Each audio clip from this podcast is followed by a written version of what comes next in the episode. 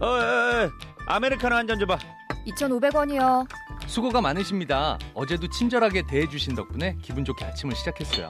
오늘도 아메리카노 한 잔 부탁드립니다. 네, 저도 감사합니다. 2,500원입니다. 왜 나한테는 안 웃어? 지금 나 무시하는 거야? 안녕하세요. TBS 진짜 라디오의 김인석. 윤성호입니다. 따뜻한 말과 배려. 오늘 여러분은 어떻게 행동하셨나요? 모든 노동자는 누군가의 가족이고 친구이고 자녀입니다. 이 캠페인은 TBS 서울시 감정노동센터 안전보건공단이 함께합니다. 테라펀딩. 12% 수익률. 테라펀딩. 함께해요. 테라펀딩. 수익률 12% 새로운 투자 방법. 예적금 이자는 너무 낮아 12% 수익률 테라펀딩 한 달마다 도착하는 남다른 이자 수익 만 원으로 할 수 있는 부동산 투자 네이버에서 테라펀딩을 검색하세요.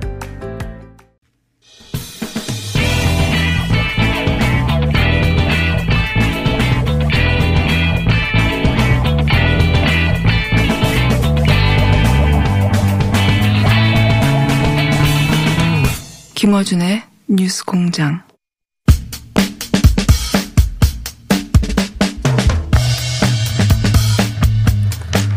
자, 오랜만에 정준희 교수님 모셨습니다. 안녕하십니까? 안녕하세요. 예. 어, 같은 동네에 있는데 참 모시기 어려운 분입니다. 같은, 심지어 같은 건물에서 녹화를 하고 해시태그를 하는 방송도 하시는데, 어, 저희 작가들이 가장 섭외 어려운 분 중에 한 분. 지자체장들도 금방금방 섭외가 아이고. 되는데. 예약을 한 2주 전에 해야 되는 분을 어렵게 모셨습니다. 왜냐하면은 최근에 로이터에서 매년 하는 전 세계 저널리즘 보고서라는 게 나왔거든요. 여기서 우리나라가 연속으로 또 꼴찌를 했어요. 신뢰도가. 예. 전 세계 꼴찌입니다. 전 세계 꼴찌기 쉽지 않거든요. 근데 압도적 꼴찌예요. 이 왜? 우리나라에서 한 조사가 아니라 로이터라고 하는 세계적인 통신사가 전 세계 대상으로 각국의 언론 신뢰도를 조사했는데 매년 꼴찌인데 이번에도 역시 꼴찌입니다. 네.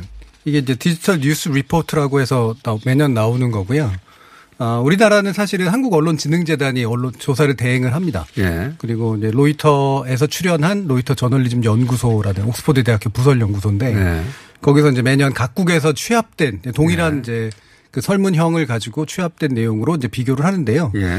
뉴스 신뢰도 조사는 우리가 오해를 할 수 있는 거는 좀 조심해야 되는 건 객관적으로 나라별 비교를 한 건 아니라는 거죠. 어. 각 나라의 어, 그 수용자들이 예. 각 나라 자기 나라의 언론에 대해서 그 주관적으로 평가한 바를 수치화시키면 그 수치로 배- 비교해 봤을 때 이제 하위권에 음, 그렇죠. 속한다. 그 나라 사람들이 자기 나라 언론을 어떻게 보는가 네, 이거죠. 그렇죠. 그 부분이죠. 예. 그러니까 예를 들면 이제 브라질의 언론이 객관적으로 한국의 언론보다 신뢰도가 높으냐 낮으냐를 비교하는 건 아니고 그렇죠. 음. 브라질 국민들이 보기에는 브라질 언론이 그래도 좀 더 믿을만해. 이렇게. 되는 거죠. 실제 그래서 그 뉴스가 믿을만 하냐는 이야기는 아닌, 아닌 음. 건데 어쨌든 그 나라 언론을 그 나라 사람들은 그렇게 받아들인다는 건데 우리나라 사람들이 우리나라 언론을 가장 못 믿는다는 거죠. 그렇죠. 왜? 그러니까 그 수치 중에 특별히 주목할 만한 수치 있습니까? 주목하시는 수치?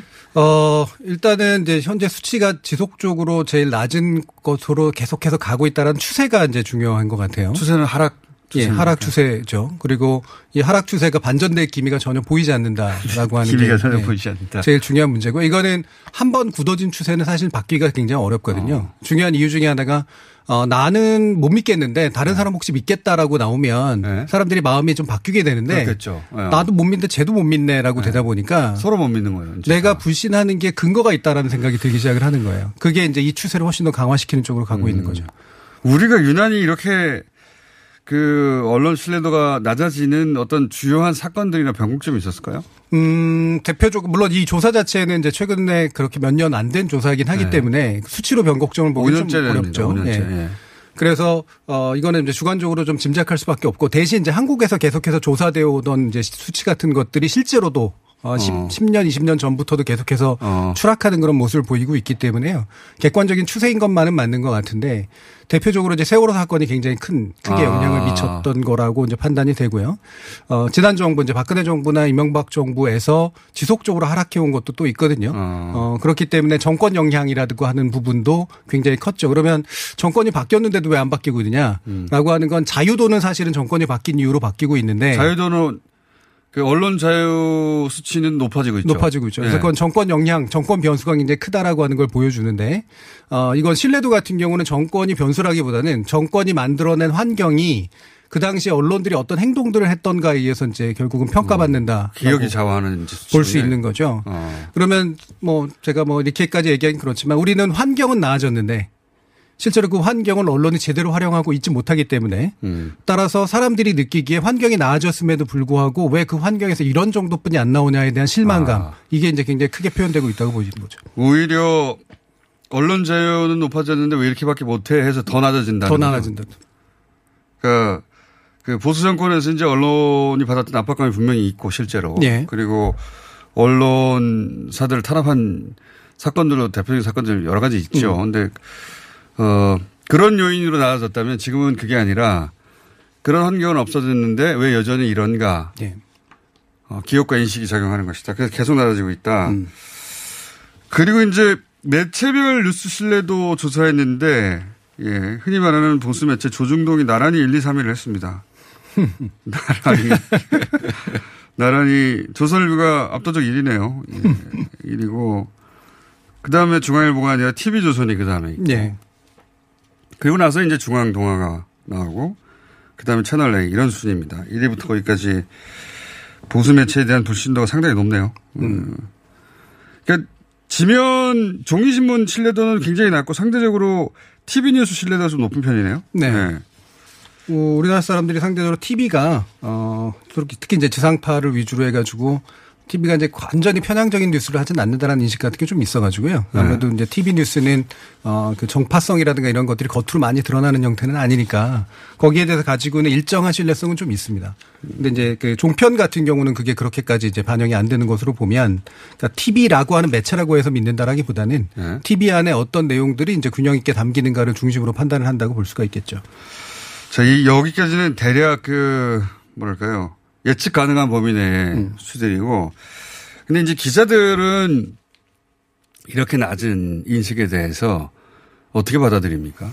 뭐 제가 기자 다수를 만나본 건 아닙니다만 일단 언급하기 싫어하는 눈치가 제일 강해요. 어, 직업군이 신뢰를 못 받는다고 하니까 당연히 네. 굉장히 걸끄러운 거기 때문에 그렇고 또 이걸 빌미로 우리를 이렇게 욕하겠구나라고 하는 방어적 태도 어. 이런 게 굉장히 강하고요. 그 이면에는 사실은 그 조사를 믿을 수가 있어? 라고 하는 그런 사실 불순감도 사실 음. 없지는 않습니다. 어, 왜냐하면 아까도 제가 말씀드렸던 것처럼 객관적 뉴스 신뢰도를 평가한 건 아니기 때문에 사람들이 말 그대로 몰려가기 시작을 하면 음. 그 몰려가는 주관적 감성 같은 것도 이렇게 표현되기 때문에 음.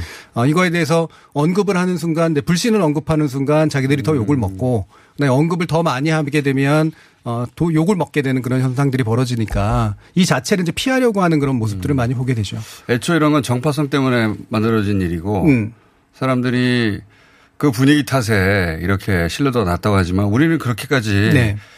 어, 사실관계에 벗어나는 보도를 하는 게 아니다. 예. 스스로는 이렇게 생각하는 거죠. 예. 그래서 언론 비평에 대해서 저, 저나 이런 다른 분들이 하는 언론 비평에 대해서 불편함을 표시하는 분들을 많이 봤어요.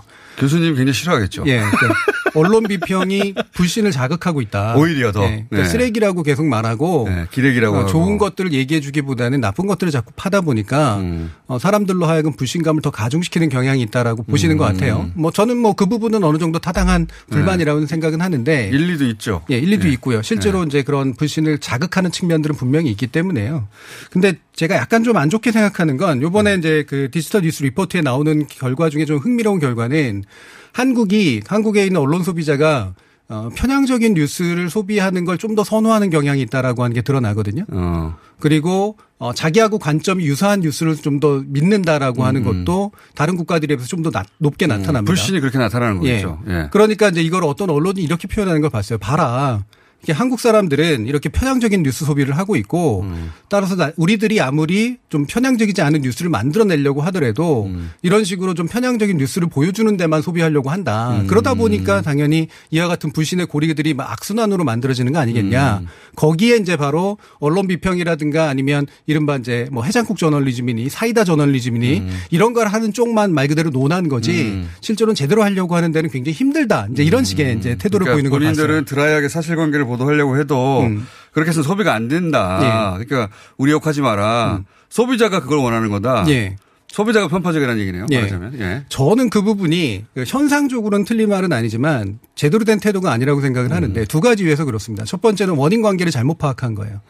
기존에 그러니까 편향적이지 않은 뉴스를 제대로 경험을 못 해보고 그다음에 그걸 통해서 유익을 얻어보지 못했기 때문에 그건 맞습니다. 예. 예. 사람들은 거기에 대한 어떤 기대감이 없는 거예요. 그렇죠. 그렇기 때문에 차라리 나의 관점하고 일치하는 데를 찾아서 음. 그거라도 근거를 둬서 봐야겠다라고 하는 식으로 자꾸 갈 수밖에 없는 현상이 나타나는 거거든요. 그거는 그 말씀하신 지난 보수 정권 10년의 경험과도 그렇죠. 예. 맞물리는 것 같습니다. 예. 그때 어- 어디 사실관계를 객관적으로 음. 어, 보도한 게 있었냐. 객관으로 포장된 실제로 정치적 의도를 숨긴 기사 아니었나. 그렇죠. 이런 네. 기억들이 있는 거죠. 못 예. 믿는 거죠. 예. 예. 그래서 거꾸로 보면 그 그런 그 자신의 관점과는 좀 다르거나 또는 이제 표현되지 않은 뉴스를 선호한다라고 표- 표현한 나라들을 자세히 보시면 그 나라들의 기성의 어떤 언론의 태도 자체가 기본적으로 굉장히 중립적 저널리즘을 지향하는 나라들인 경우들이 많아요. 북유럽이라든가 독일 특히. 예, 독일 네. 같은데 이런 데들이고 이쪽 굉장히 엄격하거든요, 네. 사실. 그리고 그 엄격함을 공영방송 같은 데들이 보통 많이 표현을 하기 때문에 거기에 대한 신뢰감이 남아 있는 거예요. 그러니까 그걸 봐도 기본적으로 나의 유익감을 성취할 수 있다라고 음. 보는 그런 태도들이 형성되어 있는 거죠. 말씀하시니까 뭐 슈피겔 같은 독일의 유명한 세계적인 주간지에서 짜, 우리가 보기엔 작은 오보인데 음. 기자 그냥 해고해 버리더라고요. 그렇죠. 예. 예. 뭐 뉴욕 타임스나 이런 데들도 마찬가지고요. 그 정도 가지고 뭐 해고까지 하나 싶은데. 작은 사실관계가 틀렸던데 그냥 예. 해고해 버리더라고요. 음. 그러니까 그 정도로 사실관계가 조금 더 다르거나 객관적이지 않으면 어. 그 언론사가 참아주지 않는 기자들에 대해서 네. 그걸 네. 오랫동안 경험하다 보니까 네. 어, 객관 보도가 이루어진다고 이제 믿는 거죠. 전제하는 거죠. 예, 예. 믿는 거죠. 음. 그런 경험이 없었다 우리한테 음. 맞습니다. 네. 없었습니다. 저는 이 부분이 그러니까 뭐 사실 요러 요새 편향적 뉴스 소비가 많아지고 있는 것도 사실이고 아무래도 뭐 자기가 원하는 걸 들려주는 걸 좋아하는 경향이 네. 생긴 건 사실인데 사람들이 그렇다고 해서 바보가 아니거든요. 그러니까 내 관점이나 편향이 혹시 틀릴 수 있다라고 하는. 어떤 두려움이 없지 않아요. 그 의심은 항상 달고 있어요. 네, 달고 예. 있죠. 근데 다만 객관이나 중립을 포장하고 했던 저널리즘들이 말씀하신 것처럼 훨씬 더 교묘한 네. 어떤 비사실성이라든가 정치적 편향성 같은 걸 깔고 있다라고 하는 걸 오래 경험해 온 사람들한테는 속기 싫은 거예요. 이걸 깨기가 되게 싫은 겁니다. 네. 어, 저기는 예를 들어서 뭐 사실관계를 주로 보도하는 통신사의 기사는 드라이한 어, 사실관계만 보도할 것이다라는 믿음이 축적되지 않았어요. 네. 거기가 오히려 더 교묘하다라고 그렇죠. 생각하지. 네. 그러니까 그런 경험을 제공해 주지도 않았으면서 어, 소비자한테 소비자가 원래 편향되다고 말하는 건 네. 옳지 않다. 예. 어, 예리, 예리한 지적이었습니다. 음. 그래서 저희가 모시려고 하는데 이렇게 모시기가 어려워요. 그러십니까? 예. 나- 이런 것도 있는 것 같습니다. 그 말씀, 어, 듣다가 생각난 건데,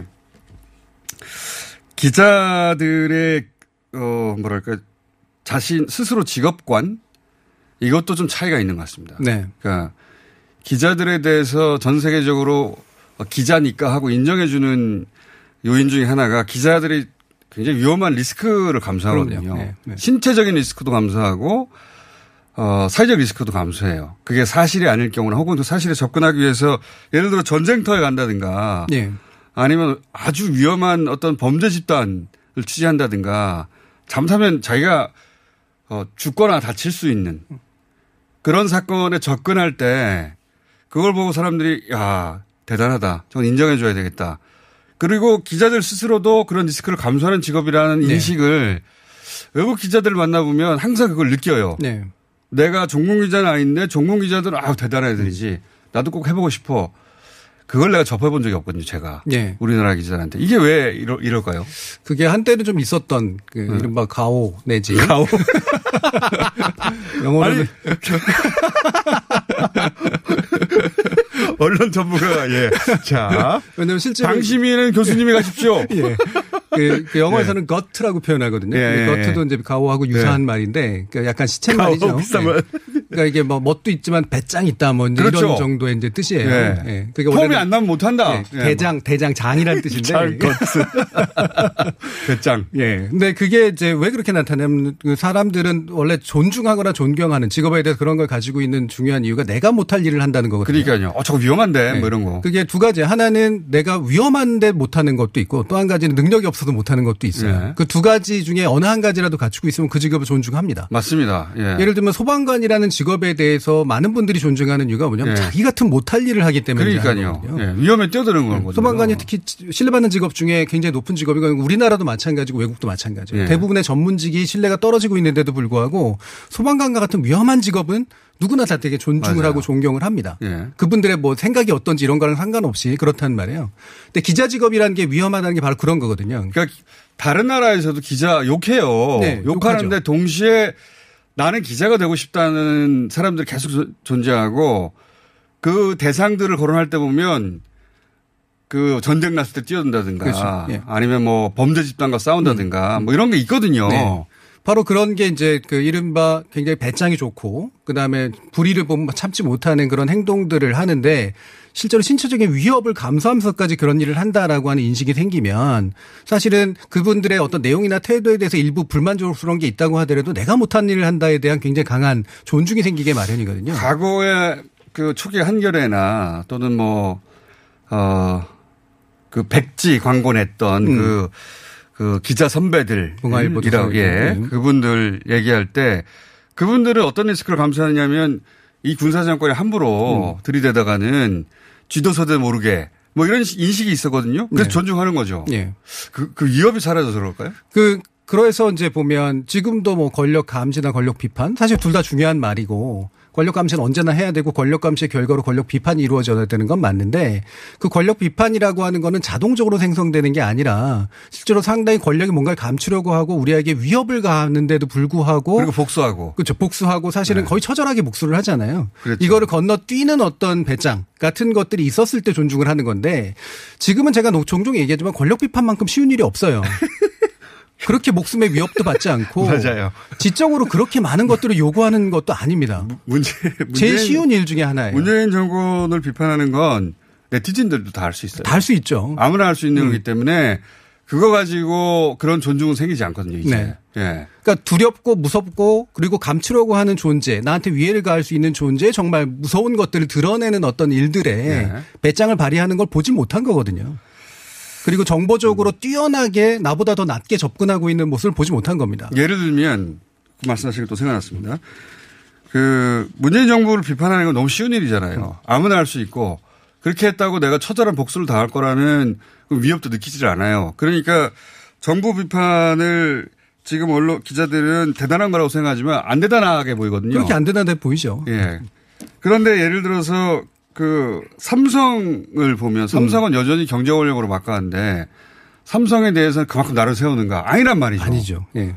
그러면서 그 뭐랄까요 욕을 하게 되는 거죠. 네. 예. 나는 삼성 비판 못 하겠어. 네. 나는 밥줄이 걱정이 돼가지고. 그렇죠. 그렇지만 기자들은 그런 걸 해주길 기대하는 예. 거거든요. 삼성은 여전히 굉장히 무서운 존재고요. 삼성 말고도 종교 권력이라든가 이런 데들 또는 뭐 조폭들도 당연히 있고 네. 이런 식으로 조직화된 폭력들을 여전히 행사하는 굉장히 교묘한 조직들이 있음에도 불구하고 거기에 대한 폭로나 노출들은 굉장히 약하잖아요.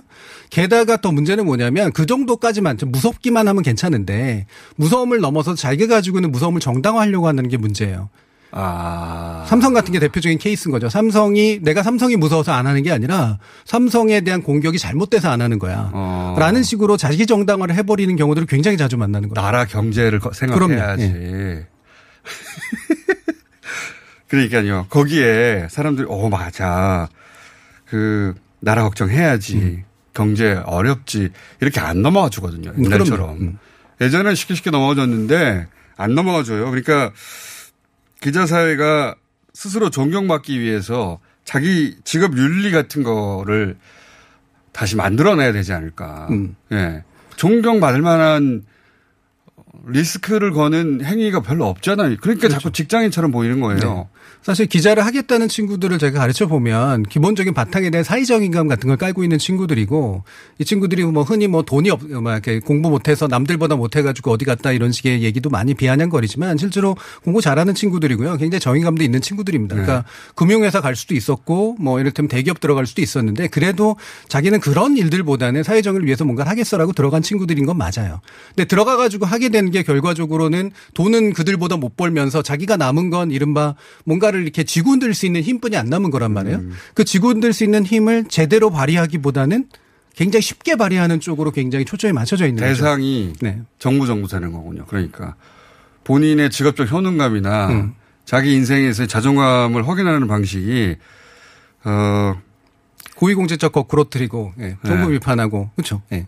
근데 이게 쉬운 일이라는 거죠. 그게 쉽게 보인다는 거죠. 네. 실제 본인들은 어려운 일을 하는 거라고 생각할 수 있겠는데 대중의 인식은 그렇다는 겁니다. 음. 그거 아무나 할 수 있는 건데 그러면서 어 그런 어려운 일을 해낼 때 느끼게 되는 오 야 이런 그게 축적돼 가야 그것도 음. 신뢰로 이어지고 또는 지지로 이어질 텐데 그런 게 형성이 잘 안 된다. 안 되죠. 그럼 스스로 어, 기자 직업 군 이게 인터넷 시대에 빠르게 변하고 있는 음. 이 시대 직업 어, 기자 스스로 자기 직업에 대한 관 이런 걸 만들어야 되는 건 꼭 필요한 거 아닙니까? 그럼 모든 전문직은 예. 사실은 그 직업 세계가 다른 어떤 외부가 평가할 수 없는 되게 두터운 자기 윤리를 갖출 때 그리고 자기 정보나 지식의 체계를 갖출 때 외부의 존중이 형성이 되는 거거든요. 네. 근데 지금은 기자직을 전문직이라고 말할 수 없는 여러 가지 근거들이 이미 나오고 있는 거예요. 지적으로도 그다지 뛰어나지 않고 그다음에 이른바 오타쿠보다도 훨씬 더 어떤 정보 수집의 능력이라든가 정보를 풀어내는 능력이 떨어지고 그다음에 말씀하신 것처럼 주요한 위험들을 감수하거나 감수할 수 있는 먼저 선도적으로 할 수 있는 어떤 직업적인 윤리의식이라든가 이런 것들이 눈에 보이지 않기 때문에 그 직업이 별도의 내가 존중해야 될 전문직으로서 보이지가 않는 상태가 나타난 거죠. 그게 이 수치로 드러나게 된 게 아닌가. 네. 여러 복합적인 요인도 있지만 그런 것도 분명히 있는 것 같습니다. 예를 들어서 지금 예를 든 겁니다. 삼성은 꼭 삼성을 비판해야 기자 잡다는 게 아니라 예를 들어서 이런 아- 막강한 힘이 있을 때 그 힘을 어떻게 상대하는지를 보며 야, 다 아니어도 몇몇 명 나와도 그렇잖아요. 그 전문 기자도 몇 명밖에 안 돼요. 네. 거의 없죠. 거의 없어요. 근데 이제 외국 기자들 만나면 얘기하다가 자기 롤 모델로 얘기하는 사람들 중에 한, 한 명씩 꼭 껴 있어요. 네. 예, 전쟁터에 갔던 그 기자 봐라. 그럼 자기는 그렇게 못하는데. 근데 이제 그런 게 우리 사회에 최근 한 10년 이상 쌓이지 않았다. 네. 예. 그게 이 불신으로 나타나는 것이다. 너무 억울하지 마라. 음. 그런 거죠. 네. 예, 교수님 또 미워하겠네요. 자, 자, 미워하는 정준희 교수님 저희가 매주 한 번씩은 모셔보려고 합니다. 예. 근데 저희가 안 모시는 이유가 섭외가 어려워요. TBS에서 해시태그 하고 있는데 섭외가 어렵다. 그래서 자주 못 모시는 거다. 앞으로 자주 모시도록 하겠습니다. 저널리즘 전문가 TBS에서 해시태그를 하고 있는데 이거 크게 인기 없거든요.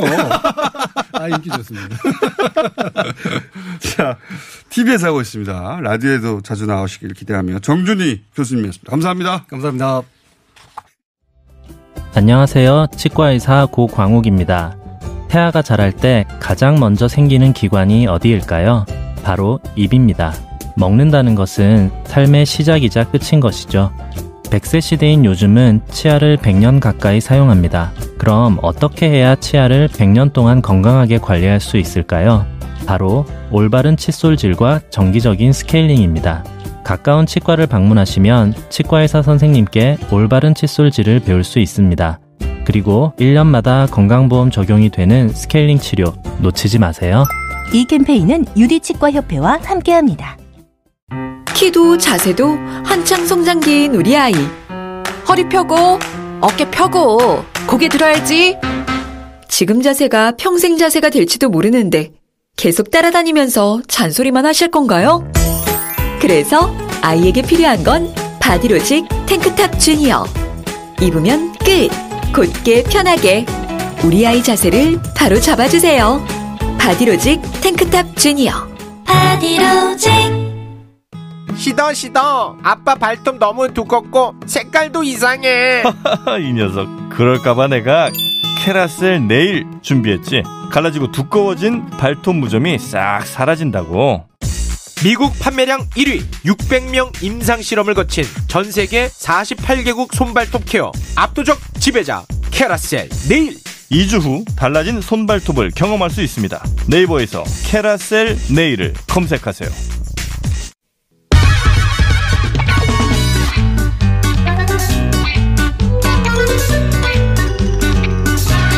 자, 지난 한 주간에 어, 서초동에서 벌어진 일을 주로 저희가 다루는 시간입니다. 신양신장 네 분 나오셨습니다. 안녕하십니까? 네, 안녕하십니까. 안녕하세요. 세 분은 사법시험을 통과했고 한 분은 1차만 통과하신 한 분은 기자입니다. 그 한 분의 기자는 장영진 기자. 뭐 자꾸 그렇게 끊임없이 얘기해야 됩니다. 그래서 이제 사법시험을 볼 나이는 지났고 그래서 이제 법학 박사를 도전하고 있는 분입니다. 예전에서 많이 많이들 말렸으나 끝내 도전하시고 그러니까 박, 법학 박사라도 받아놔야 되겠다. 그거라도 받아야 될 것 같아가지고. 그거라도라니. 고기나 먹자고요. 그거라도 박사를. 그러니까. 요, 요 얘기 잠깐 마무리하고 넘어갔으면 좋겠어요. 요 앞에 정준희 교수님 나와가지고 우리나라 어, 로이터에서 매년 하는 그 언론 신뢰도 조사에서 우리나라 또 꼴찌했어요. 압도적 꼴찌. 수치가 가장 낮아요. 한 20%대. 근데 그러니까 국민의 80%가 안 믿는다는 거죠. 기자들을 신뢰하지 않는다. 여러 가지 요인 얘기하다가 그 기자들의 직업관, 윤리관 뭐 이런 얘기 하다가 우리나라 기자들이 이 상대하는 리스크 여러 가지가 기자들이 상대하는 리스크 여러 가지가 있잖아요. 네. 무슨 마피아를 취재할 수도 있고 전쟁터를 취재할 수도 있고 뭐 거대 권력을 상대할 수도 있고 근데 우리도 군사정권 시절이나 어목한 시절에는 정권을 상대로 취재하는 것만으로도 리스크를 인정받았고 사회적으로 존중을 받았다는 거죠. 근데 그게 예를 들어서 현 문재인 정부에서는 정부를 비판하는 게 너무 쉬운 일이라. 그렇죠. 그걸 통해 존중을 받을 수는 없는데. 그러니까 기, 기자를 존중할 기억을 만들지 못하고 있다. 이런 지적을 하셨거든요. 네. 자영진 기자 어떻게 생각하십니까? 어, 맞는 말씀이죠. 뭐 다른 말씀이라고 할 수 없고요. 다른 말씀 드릴 수가 없고, 그러니까 그런 얘기가 있어요. 제가 이제 기사를 쓰다가 이제 어쩌다가 이제 뭐 청와대 쪽을 좀 비판하는 기사를 쓰면 아무도 어, 너 왜 이런 기사 썼냐, 위험하게 라는 말 안 해요. 근데 제가 검찰을 비판하는 기사 쓰면, 어우, 너 죽을라고 큰일 날려고 이런 아. 얘기가 옵니다. 그 다음에 혹시 제가 무슨 뭐, 저, 그 삼성, 삼성. 관련돼 가지고 입도 잘 안 떨어지죠. 야, 조심해야 돼요. 삼성이라는 단어를 말을 예, 못하고 있어요. 함부로 막 하기 어려운 이런 상황인데 이걸 이게 한 번 딱 입을 뗐다라는 것 자체로 상당히 존중받고 어, 대단하다라고 얘기하는 상황인데 대부분의 기자들이 그렇게 하지 않는다고 본다면 실제 그런 분위기예요? 예, 그런 분위기가 다 있지요. 그러니까 어. 정말로 놀라운 거는 왜 청와대를 공격하는 거에 대해서 너무 쉽게 생각하면서 어, 검찰을 공격하는 것은 되게 무서워하고 있는 게 현실이거든요. 그 검찰보다 삼성을 더. 더 검찰을 무서워요. 삼성은 더 무서워하죠. 그 다음에 또 한 가지는 어, 기자들 존중받지 못하는 또 다른 문제는 아니면 말고요라는 식의 그런 기사도 되게 많아요. 어, 그러니까 예를 들면 어떻게 그런 게 만들어집니까? 그러니까 이게 보면 어뷰징 기사라는 게 대부분 그렇죠. 어, 제목 장사하고. 예. 어떤 특- 한 군데에서 기사를 냈다. 해요. 그러면 그거 다 받아 쓴단 말이에요. 근데 사실관계 체크하지 예, 않고. 체크하지도 않고 막 받았어요. 그리고 나는데 그 체크만 안 하고 그대로만 받았으면 되는데 나중에 보면 조금씩 조금씩 보태져 가지고. 나중에 이상한 결과를 있거든요. 누가 어떻게 해서 시작이 됐는지를 몰라요. 조금 맞아요. 조금씩 보태다 맞아. 보니까. 근데 나중에는 아니면 말고식이 돼 버립니다. 그러니까 뭐 그러니까 앞에 선수들이 했던 거를 자신이 받아서 거기다가 자기 얘기를 덧붙이기 예, 시작한 조금 다음에 붙였는데 조금 붙이는데 그게 너무 많이 붙- 많은 사람들이 그렇게 뭐 하니까 구비 전승 문학이야? 계속 앞사람고 예, 구비 전승 문학인? 거죠. 예. 설화니 설화가 퍼져가는 방식 아닙니까? 네, 그렇습니다. 예를 들어서 그런 겁니다. 우리 저 조금 오래된 얘기긴 합니다만 그 세월호 사건 때 유병원 같은 경우 보세요. 유병원에 대한 얘기가 막 조금씩 조금씩 보태주다가 나중에 유병원의 그 비서했던 김혜경 씨가 아이를 낳았고 그 아이가 유병원의 아이라더라까지 나왔어요. 그게 심지어 종편에서 대놓고 속보라고 얘기를 나오는 맞아요, 경우도 맞아요. 있었죠. 예. 심지어 뭐 또 다른 경우에는 그 유병원의 아들 유대균인가요? 유대균이 뭐 닭발을 먹었느니 뭐 저 뼈 없는 닭고기 먹었느니. 치킨을 예. 먹었느니 이런 속보예요, 게- 속보. 예, 속보. 그때. 예. 실제로 알고 봤더니 아니면 말고식이잖아요. 그때는 아니었는데 전혀. 예, 이런 식의 얘기가 계속 되는 걸 보면은 누가 기자들을 존중하겠습니까? 근데 그거는 이제 어뷰징에 관한 얘기인 거고요. 그거 말고 이제 정준희 교수가 지적한 부분 중 아까 초기에는 이제 살아있는 권력에 관한 네. 얘기가 나온 거잖아요. 어, 이제 갑자기 생각나는 게 이제 조범동 씨 재판에서 네. 검찰이 스스로 밝히기를 우리가 왜 정진식 교수와 조국 전 장관에 관해서 수사를 시작했는지를 굉장히 장황하게 밝히면서 검, 검찰이 네, 예. 살아있는 권력에 대해서 미리 예. 이 엄, 어떻게 엄단을 하지 않으면 어, 우리 흔히 말하는 최순실 국정농단 최선으로 바꾼 국정농단 같은 사태가 벌어질지도 모른다. 예. 검찰의 논리는 네. 조국 전 장관이 장관으로서 그런 국정농단까지 나아갈 수 있는 음, 그렇죠. 그런 위험 요소가 있었기 때문에 근데- 자신들이 사전에 차단했다는 거예요. 근데 지금 뭐가 문제가 됐냐면 왜 청와대에 대해서는 청와대 같은 경우에 딱 우리가 제도적으로 봤을 때 이게 검찰개혁과도 연결이 돼 있으니까 말씀을 드리는 거예요. 민정수석 조국 당시 민정수석이 들어설 때 우리 문민정 어, 문, 어, 그쪽에서 정부? 문재인 정부에서 했던 게 뭐였냐면 검찰과 특히 국정원과도 민정수석과의 끈을 다 끊었어요. 네. 그 법무부 장관도 민간인을 이 안치 교수 출신을 안 치면서 네. 그래서 이른바 사정기관들을 놨단 말이에요. 네. 그러니까 칼을 놓은 거죠. 거기서 사실은 이른바 살아있는 권력, 좋지 않은 의미의 살아있는 권력이라고 하는 사라졌거든요. 네. 근데 그 살아있는 권력이 따로 떨어져 나와서 칼이 혼자 혼자 춤을 춘 거예요. 혼자 칼이 춤을 그, 춘 그리고 거죠. 과거의 네. 구도로 보면 그런 식의 부패가 벌어질 수 없는 구조적으로 이미 생겨버렸는데 사실 생각해 보면 조전 장관과 관련된 많은 시험점 중에 권력형이라고 부를 수 있는 게 뭐가 있어요? 그 난리를 쳤는데. 네. 아무것도 근- 게 근데- 아직도 표창자 가지고 네. 얘기하고 있어요. 근데 문제는 언론에서 뭐냐면 과거에는 아까 이제 말- 장 기사가 얘기한 그 어뷰징 기사가 되더라도 어느 정도 먹혔던 게 뭐냐면 상대가 네. 살아있는 권력이었기 때문에 글자 그대로 물고 뜯더라도 거기서 얻을 수 있는 게 있었어요. 근데 이런 것도 말씀 듣다 보니까 칼 비유를 하시니까 예전에는 칼을 차고 있었잖아요. 그렇게 무서웠던 거예요. 맞아요. 아까 칼을 안 놨거든 청와대가. 지금 칼을 내려놨기 때문에 칼을 냈더니까 칼만 무서워하는 거예요. 그러니까 지금 그게 대표적인 게 그래요. 조국 전 장관 같은 경우에는 조국 장관의 이름, 부인의 이름, 아들, 딸의 이름까지 다 공개됐잖아요.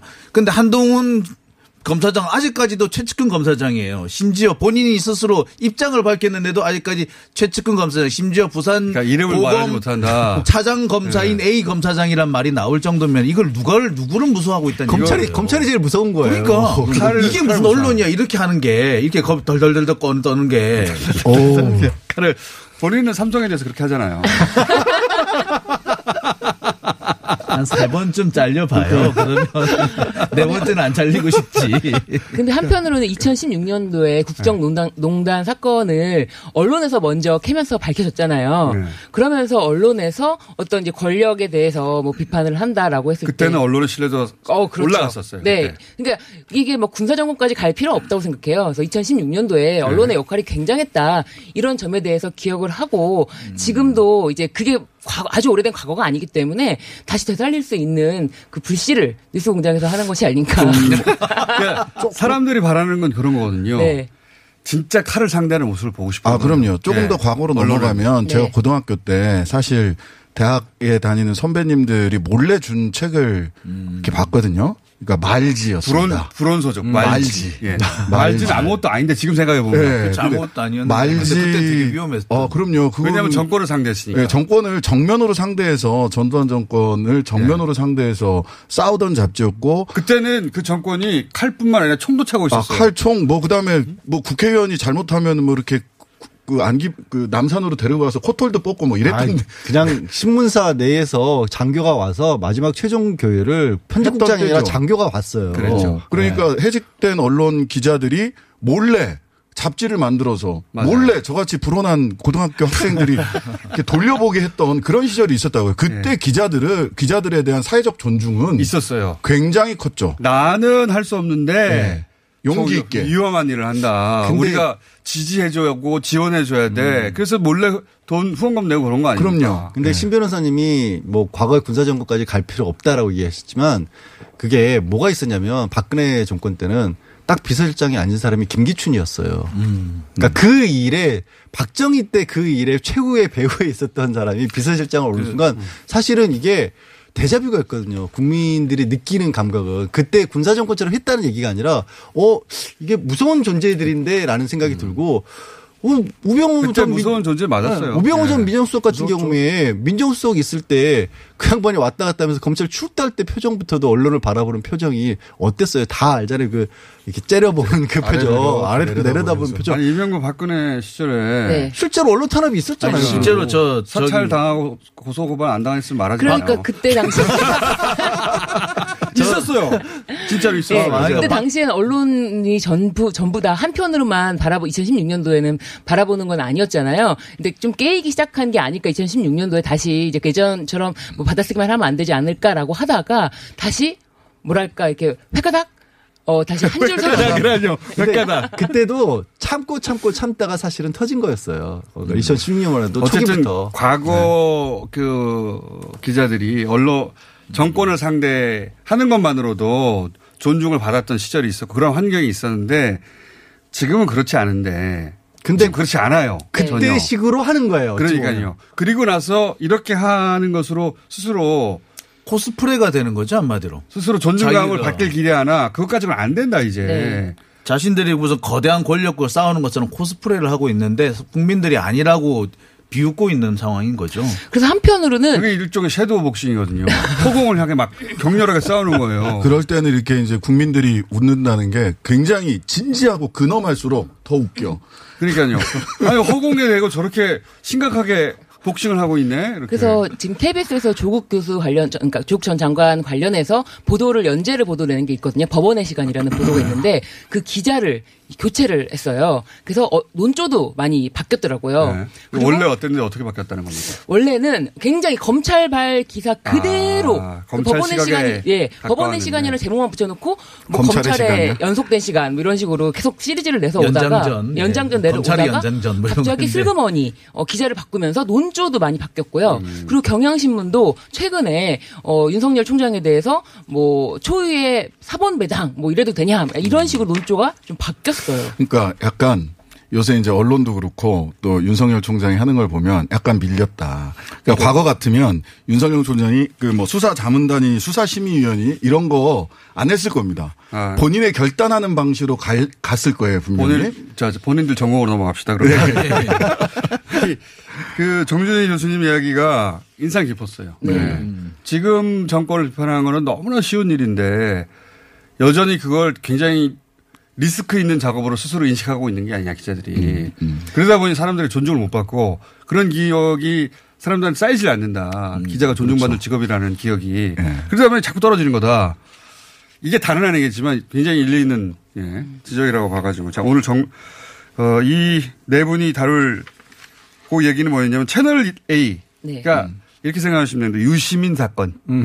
유시민 사건 그 사건을 이제 검찰에서 누가 조사를 하느냐 이 가지고 논란을 벌였다가 벌였다가 예. 이제 정리해 주십시오. 네, 그렇게 논란을 벌였다가 결국에 중앙지검 음, 인권 감독관으로 내려갔죠. 그래서 최종적으로 형사 일부가 관할을 하게 돼 있었는데 이 형사 일부가 원래대로 하자면은 윤석열 총장 말을 잘 들었어야 되는데 슬슬 안 듣기 시작을 하나 봐요.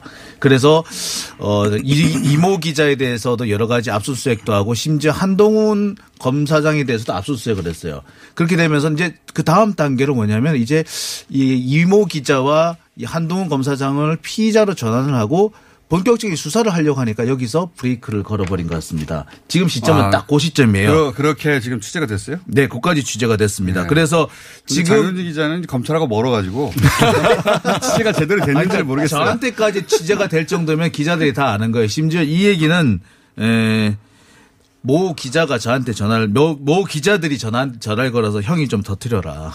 아. 다 알고 있지만 아직 말을 못하고 있는 상황이에요. 왜 말을 못 하는 거야 기자들이? 몰라. 그러면서 나보고 형은 이미 이미 버린 몸이니 한번 터트리라고. 빨리 터뜨려봐요. 어차피 검찰로부터 신뢰를 잃은 장 기자, 당신이 한번 해주시오. 이런. 예, 그렇게 된 겁니다. 그렇게 돼서 어 이제 전문 수사 자문단 소집 요청을 했는데 이거를 덥석 윤석열 총장이 받아들이는 모양새가 된 거죠. 그렇죠. 이게 여기에 또 추미애 장관이 등장하셔가지고 이건 인권감독관이 할 일이 아니라 감찰이 해야 되는 거 아니냐? 네. 지적을 했고 네. 그걸 또 받아들이는 모양새로 예. 물론 뭐 지휘 감독은 인천 감독 인권 감독관이 하라고 하긴 했지만 예, 묘하게 살짝 틀기는 어쨌든 틀었는데. 감찰이 여기에 들어가게 된 거죠. 네, 그런데 본격적으로 이제 그러니까 수사 그 원래는 감찰이 하려고 한 것을 인권 감독관에게 넘겼는데 시작했었죠, 이미 예, 사실. 그래서 인권 감독관도 생각보다는 더 세게 해서 생각 세게 한 거죠. 어차피 피장 파장이니 다 섞어버려 이렇게 된 거예요. 예, 그런데 그 그렇게 된 과정에서 거죠. 장효진 기자님이 터뜨리실 부분이 있는 거죠. 예. 터뜨릴 글쎄 터뜨릴 수 있을까? 아. 저는 그래서 지금 이제 수사 자문단 소집 요청을 이제 받아들인 것을 보고 이제 합을 맞췄다, 뭐 짜고 치는 고스톱이다라는 얘기를 하려고 해요. 왜냐? 하려고 해요. 이미 했어요. 했죠. 왜냐하면 검찰은요, 뭐가 안 된다, 이건 아니다라고 할 때 여러 가지 이유를 듭니다. 그래서 뭐 대상이 안 맞다라는 동, 신청 자격이 없다는 동, 시기상으로 틀렸다, 심지어 죄도 취지하고 다르다라고 해서 안, 안 된다고 할땐 되게 안 된다고 해요. 감찰이 하는 게 안 맞다고 할 때는 예. 네. 그런데 지금 서- 아, 전문 수사 수사 자문단 예. 근데 섬- 거죠? 전문 수사 음. 자문단 같은 경우는 사실 이거 대상도 안 맞고 신청 자격도 안 맞고 시기도 안 맞는데 덥석 받아들여요. 이게 전문 수사 자문단은 그 수사가 끝날 무렵에 그 수사 지휘부와 수사 그 담당자들 사이 이견을 해소하기 위해서 만드는 제도 만드는 설치하는 절차거든요. 그런데 이거는 피의자가 덥석 만들어 달라고 더군다나 수사가 끝나지 않고 한참 진행 중인 상황에서 만들어 달라고 하는 거는 전혀 말이 안 되는 상황이에요. 근데 이거를 신청하는 것도 웃기는데 그걸 받아들이는 건 더 웃긴 거죠. 달리 말하자면 이거는 서로 합을 맞췄다. 짜고 치는 고스톱이 아니라면 불가능한 상황이죠. 누가 누가 합을 맞춘 거예요? 총장하고 그 부정행위 부자 그렇다고 회의. 관련해서 총장과 누가 총장과 검사장이 합을 말을 하세요. 목소리가 줄어들어요. 얘기하고. 있는 예, 과감한 의혹 제기이기 때문에 거꾸로 고소고발을 당할 수가 있어요. 아, 그래서 여쭤보는 거예요. 저는 몰라가지고. 제가 예. 거기까지 상상력이 안 가거든. 예, 저는 빠지겠습니다. 아니, 근데 장 기자 설명한 게 그거잖아요. 되게 이제 예전에 수사자문단이 강원랜드 사건 같은 그렇죠. 경우 수사팀에서는 구속해야 되고 기소해야 된다. 그렇죠. 우리 수사 다 잘 돼 있으니까. 근데 지휘부에서 막으니까 그렇죠. 이게 어느 쪽이 맞는지 손을 들어 달라. 그러니까, 그러니까. 타이밍이 지금은 어, 이제 수사 시작하자마자 왜 이걸 누구한테 뭘 물어본다는 거고 두 번째는 이 기자가 이 좀 해달라고 했던 부분은 뭐냐면 사실은 우리 나만 이 검언 유착 관련 수사할 게 아니라 고소고발 MBC 음. 왜 MBC는 수사 안 하냐? MBC는 보도만 했을 뿐인데 근데 이게 이걸 받아들이는 게 되게 웃긴 게 MBC를 뭘 수사를 한다는 거지? 그러니까요. 핵심은 없는 사건을 만들어내서 한 사람을 보내려고 했다는 거 아닙니까? 그러니까 그것만 봐야 장관을. 되는데 지금 수사자문단 받아들여가지고 야 균형 맞추기 위해서 MBC도 같이 야라뇨. 참 이분들이 참 아, 저는 아니 저는 이거 경우에 없는 다들 많이 쓰는 야라뇨. 이거 연기를 한 겁니다. 그 상황을. 자, 이것도 같이 봐라. MBC도 잃어버릴까봐 걱정이라는 거죠. 그러니까 그, 그, 이, 이모 기자는 그 채널에 전문 수사 자문단 우리 네. 생소해서 이런 것들은 생소해요. 전문 예. 수사 자문단 이것도요. 지금 이런 이런 걸. 소집을 예, 이것도 결정을 하게 된 것도 되게 좀 당황스러운 것이 제가 그 금요일 날 밤까지 취재된 바로는 그래요. 이 전문수사 자문단이 이거는 이제 그 윤석열 총장이 독단적으로 소집을 한 걸로 돼 있어요. 그러니까 윤석열 총장이 이제 한동훈 검사장과 관련돼서는 이거는 내 측근에 대한 얘기니까 내가 보고를 안 받겠다. 대검 차장이 대검 부장검 대정 대검 부장들하고 같이 협의해 가지고 수사를 지휘해라고 해놓고서는 요거는 그 부장 회의를 건너뛰고 본인이 직접 했다는 그런 얘기를 하더라고요. 그러면서 이걸 좀 터트려 달라. 근데 그 보도 나온 거는 줄어들고. 부장회의에서 정했다고 부장회의에서 나오는데. 정했다고 그러니까 근데 나와요. 오늘 아침에 또 부장회에서 정했다고 나와요. 근데 지금 현재 입장이 좀 약간씩 그러니까 조금씩 보도에 자, 따라 이- 조금씩 그러니까 틀려요. 이게 너무 전문적인 얘기라 우리가 삼성 얘기를 지난주에 했는데 삼성이 빠져나가기 위해서 수사 심의라는 걸 열어달라 네. 요청했는데 그거 비슷하게 비유해 보시면 됩니다. 현지 검사장이 빠져나가기 위해서 전문수사 자문단이라는 걸 소집한 거 아니냐라고 의혹을 제기하고 있는 거예요. 네, 그런 거죠. 예, 근데 여튼 의혹을 제기하고 그런 여러 가지 기술을 장 기자 혼자 예. 여러 가지 기술을 걸고는 있지만 최근에 윤석열 총장이 뭔가 본인이 결단하는 과거의 윤석열의 모습이 아니라 뭔가 자꾸만 끄집어와 잔수를 자꾸 부려요. 분명히 약간 본인들도 본인도 여러 가지 지금 국민들의 여론을 고려하고 있는 것으로 보인다. 신, 신장식 변호사의 해석이고 장영준 기자의 주장을 앞에 들으셨고 나머지 세 사람은 동의하지 않는다.